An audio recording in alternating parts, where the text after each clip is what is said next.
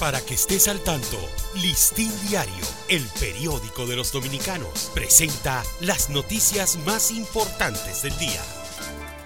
Buen día, hoy es martes 20 de junio de 2023. Las desapariciones en República Dominicana se han convertido en una pandemia silente y en un enigma que cada año trae angustia a los hogares de familias que se mantienen con la esperanza de volver a ver sus seres queridos.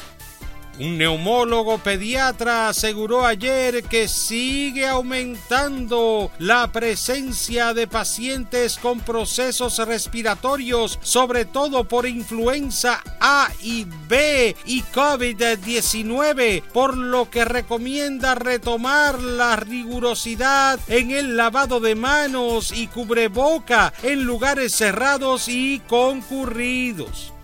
El Ministerio Público solicitó y obtuvo tuvo orden de arresto para siete agentes de la Policía Nacional que actuaron en un atropello a la fiscal de la Romana, Carol Morla Rodríguez, el pasado jueves en el municipio de Higüey, en la Alta Gracia.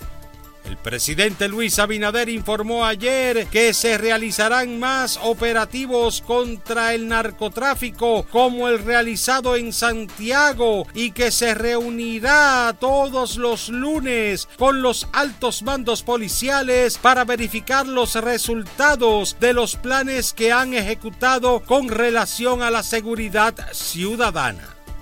Al menos cinco puentes importantes colapsados hace meses que conectan varias provincias en la región norte continúan en un lento proceso de evaluación y reconstrucción por parte del Ministerio de Obras Públicas. Para ampliar esta y otras noticias, acceda a listindiario.com. Para Listín Diario, soy Dani León. Para que estés al tanto, Listín Diario, el periódico de los dominicanos, presentó las noticias más importantes del día.